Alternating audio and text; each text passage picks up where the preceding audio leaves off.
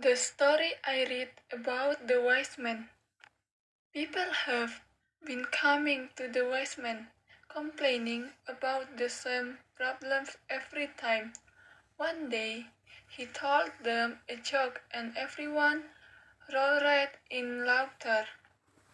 After a couple of minutes, he told them the same joke and only a few of them smiled. When he told the same joke for the third time, no one laughed anymore.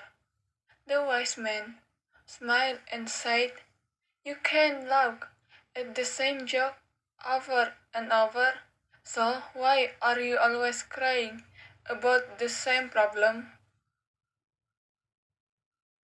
The cartoon that I watch tells about two beautiful sisters who have very different and contradictory traits and temperaments, and about Ain and Fire and favoritism stepmother.